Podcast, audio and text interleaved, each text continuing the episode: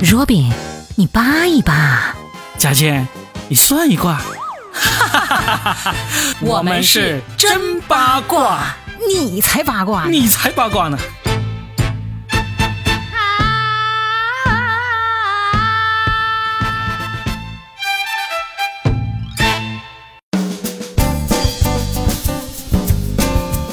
欢迎来收听我们新的一期真八卦，我是八一八罗宾。大家好，我是算一卦佳倩。今天我们要算的是什么呢？又是一帮姐姐们。对，因为最近呢，我们看的所有八卦节目都是跟姐姐们、妹妹们相关的。嗯，说明你们男人真的没什么市场。据说过一段时间会有一些弟弟们的那个节目出来，但是现在还没有出来。哦，关于弟弟的那个节目，其实之前也有啊，比如《快乐男生》啊，嗯，《明日之子》啊，对，还有之前的《我行我秀》哦，《我行我秀》倒是有男有女，加油好男儿啊，那是多少年以前的事情了。说明我也是关注过这些哥哥弟弟们的嘛，对不对？对但是后来发现，其实还是女孩子的勾心斗角比较好好看一点。对对对。那我们说一个妹妹的那个节目，刚刚结束的这个《创造赢二零二零》，这一次呢，我其实不是重点要说，因为大家关注这个节目的人都已经知道他们成团那个情况了。然后呢，也有人在为那个第八名没有进入这个成团位的徐艺洋打抱不平，这是唯一算是牵起来的一点点出圈的一个水花。还有一个女孩子啊，叫张艺凡呢、就是因为她长得很漂亮，就是那种妹妹型嘛，谁见了都会我见犹怜的感觉，笑起来又好可爱，身材比例又那么好，跳舞确实很棒。就是因为这个张艺凡，张艺凡现在是被黑的最惨的，因为她一个是你刚才说的这些特点呢，其实有很多人不喜欢的，就你动不动就哭。哦，对，中间她哭那个事儿被骂上热搜。对，更加重要的就是我刚才说那个徐艺洋，徐艺洋呢是得到很多人的那喜欢的，而且唱跳俱佳，然后呢各方面都综合很好，但是他就仅次于这个张一凡，他没有进入这个前七名那个成团位，所以大家把矛头又对准了张一凡，就把怒火发泄到了这个张一凡身上 去，就觉得你凭什么把这个这么优秀的姐姐给挤到第八名，然后让你进来了？就说她是鹅厂的那个有后台啊，什么硬捧她呀，就各种黑幕的那种说法都出来了。啊，张一凡哭啊，跟那个杨超越一样，我干啥啥不行，对对对但是我上热搜第一名。所以其实我今天就是想说一说，究竟为什么这个张一凡跟杨超越相比，他就是没有杨超越那种命。哇、那你分析了，然后得出的答案是什么？得出的答案其实不是张一凡不行，嗯是杨超越的那个条件太好了。天时地利人和嘛。我们第一次看到一个小女孩说我是村里的骄傲，对，那第二个说那真的就是村花了，就没什么水花。但是她第一个讲，曾经我们都是把她挂在段子里面，对不对？就是、嗯哎呀，我可是村里面的骄傲呀，我是村里唯一的希望。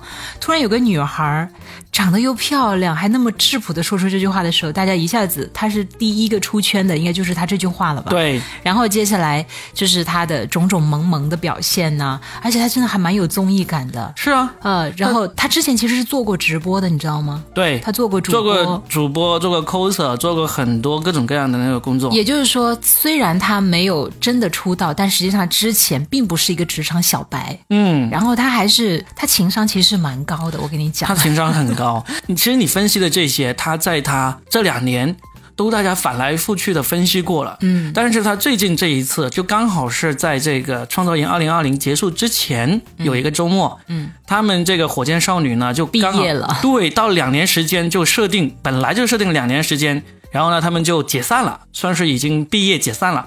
然后他在这个解散晚会上面就一哭，那三分多钟的这个毕业感言，嗯就真正的出圈了。现在这个他三分多钟的发言已经被 B 站的各位天才 UP 主剪辑成了各种各样的版本，真真正正的出圈。最最让大家印象深刻的，应该就是那个鹅厂用对他这一段模仿他来跟大家讲述被老干妈骗的那个过程了吧？被骗子用老干妈骗，不是被老老千妈，被老老干千妈妈 变变老千妈。对，被老千妈给骗了。我也是从这一段他的那个发言，才真正的去了解了这个杨超越。嗯，你之前没有了解过吗？你之前在吐槽大会不是还专门给他做了一期主咖的吗？其实都没有深入的、认真的去了解他，就觉得这个人幸运啊、漂亮啊、锦鲤啊，对，就是各种各样的大家都说透、说烂了那种理由去喜欢他，但是他说的那种理由在我都不是太喜欢，所以呢，我就没有花心思去深入了解。那你这次是算路转粉了吗？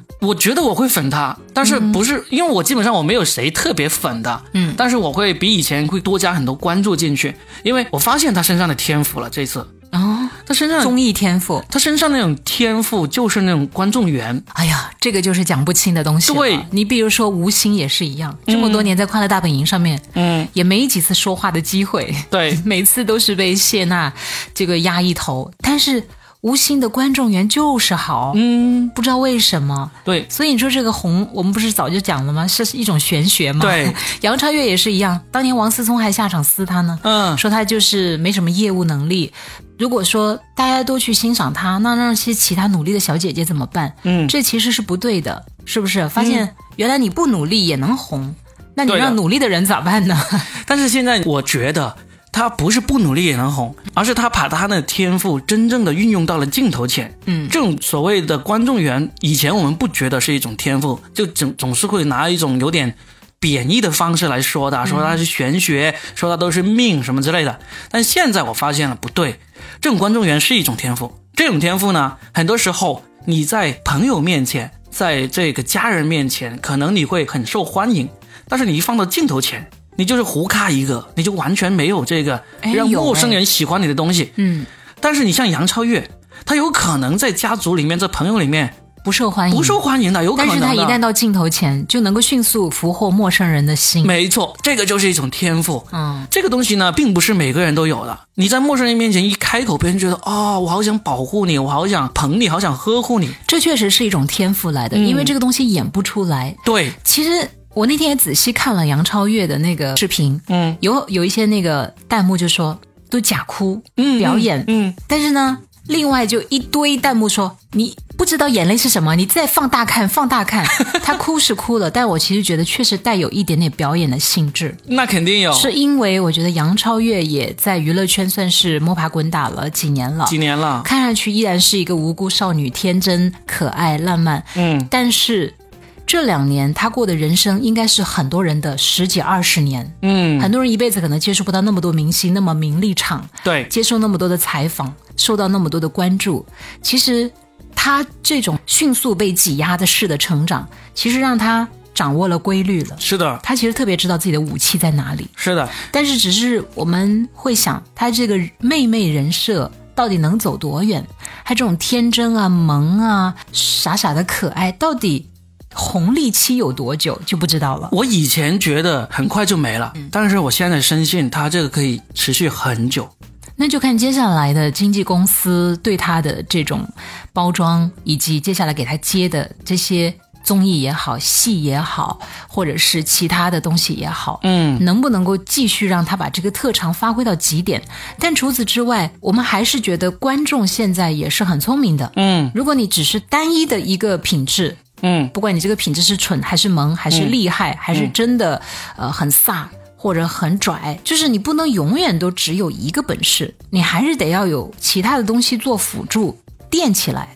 他的那个本事呢，就是一种基础本事。嗯就是说，你无论你是做什么，不管唱歌、跳舞还是演戏，你都必须要有观众缘。嗯，这个就是他最大的能力，就是这种最基本的东西是反而是他最强的。那么在这种有观众缘的基础上，他只要稍微加强一下他的武器，那那种东西就哐哐哐的放大了，你如知道吗？虎添翼，我知道，所以我就说。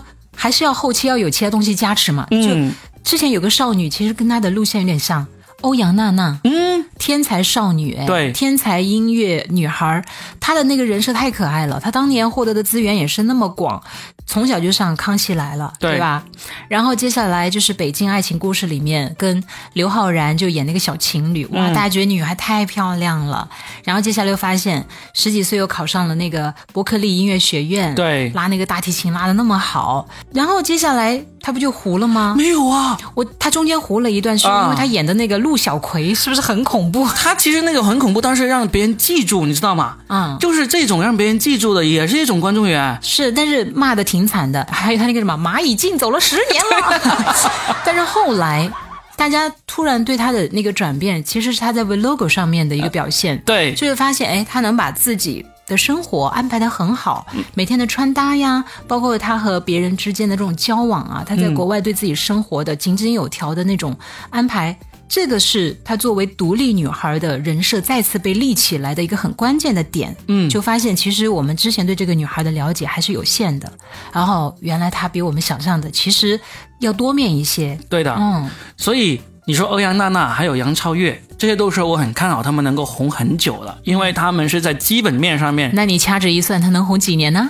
十年八年是没问题的，那我就给你，打个赌是吧？我给你对赌一卦，算一卦，算一卦。我算一卦，我觉得五年之内吧。五年内，我绝对超过五年。我们只是说杨超越哈，嗯欧阳娜娜不能保证，因为欧阳娜娜，我觉得她背后的基础不一样，嗯因为她还是有这个音乐基础，嗯她日后还是可以靠这个来出圈。如果她真的有音乐作品，或者她有很好的表演天赋，这个是绝对没问题的。但嗯是杨超越，你看跳舞、唱歌，我们都打一个问号。嗯，那演戏，除非他也在这上面琢磨。综艺的话，他玩不过贾玲吧？他玩不过，我觉得他如果能够向沈梦辰靠一靠也 OK。嗯，但是这个东西很难讲哦。我的观点跟你不一样。就首先，欧阳娜娜和杨超越，我都觉得他们绝对是超过五年，嗯甚至是绝对超过十年的那种。嗯但是除了这两个，好像我这样说的也也已已经有点激进了，对不对？我再说一个更激进的，嗯，就是那个张艺凡。张艺凡，张艺凡也依然可以红很久，嗯，因为呢，他身上跟杨超越一样，也是有那种观众缘的，嗯。只不过他那种观众缘呢，可能比杨超越还要激进一点点，就是会分化的很厉害，嗯，杨超越当时不喜欢杨超越的，都是因为觉得他没有什么本事啊，不喜欢他，不会因为他的那个性格啊不太喜欢他，嗯，但是这个张艺凡呢，他有本事，他跳芭蕾舞真的很专业。对，那同时呢，现在大家不喜欢他是他的性格，说他老哭老哭，但实际上是因为他还年轻，对他一个年轻，第二个他的那种观众缘，他很能激起这种哥哥们的保护欲。哥哥们还有妈妈们，其实妈妈们更喜欢他，妈妈们的保护欲，想把他当做认他做女儿一样。干女儿对，对，这种观众缘呢，不是那么简单的。妈妈粉你收割了，然后呢，你像我这种大叔粉、哥哥粉也收割了。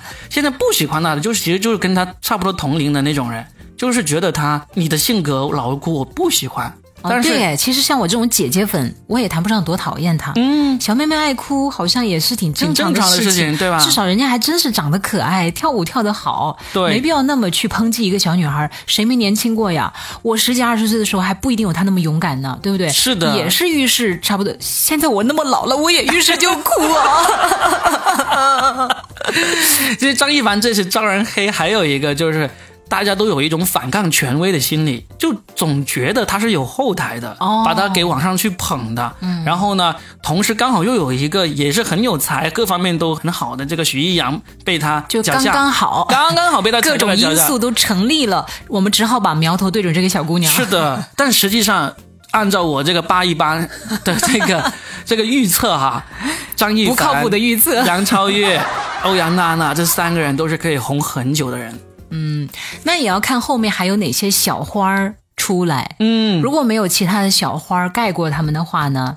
因为娱乐圈还是需要有人兴风作浪的，对，永远都是后浪起来是吧？对，如果说要是后面又有新人出来了，个性又很怪异，或者很讨巧，或者是很飒，嗯，那盖过他们的风头。也不奇怪，那也不对，因为奇怪。杨超越之前，大家可能也没想过会出来这样一个小妹妹啊。对，所以杨超越之后，也许有个王超越呢，然后张艺凡之后，有个也许有个，牛超越，有个牛超越已经出来了，牛姐，但是牛姐好像也没有红太久吧，对不对？牛姐我不是太看好，是啊至少没有这三个人这么看好了。所以嘛，就是、这个东西真的很难讲的。对，很难讲。你那个五年超过五年那个，我看就不靠谱。看我这个五年还是比较保守的啊。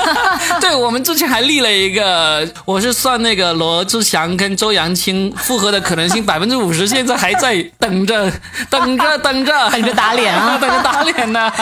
但说实在的啊，就是虽然我们聊的是八卦，但实际上可以从整个八卦的边边角角、方方面面、里里外外、上上下下、前前后后，可以分析出人性。对，观众的人性为什么会有这种反应？其实若饼今天分析的特别好。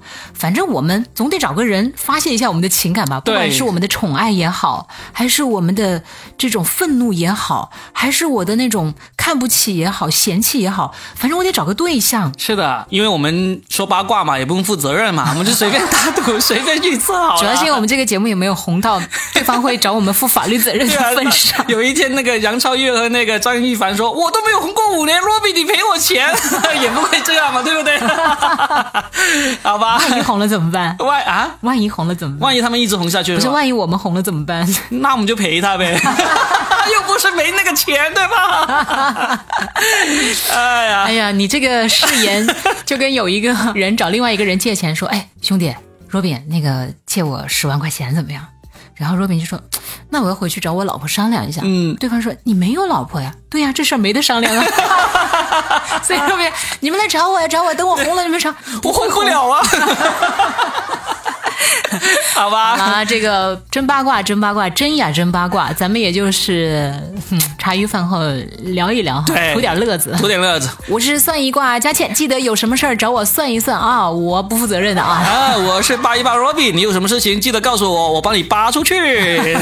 我们下期继续吧，嗯，下期再会，下期再会，拜拜。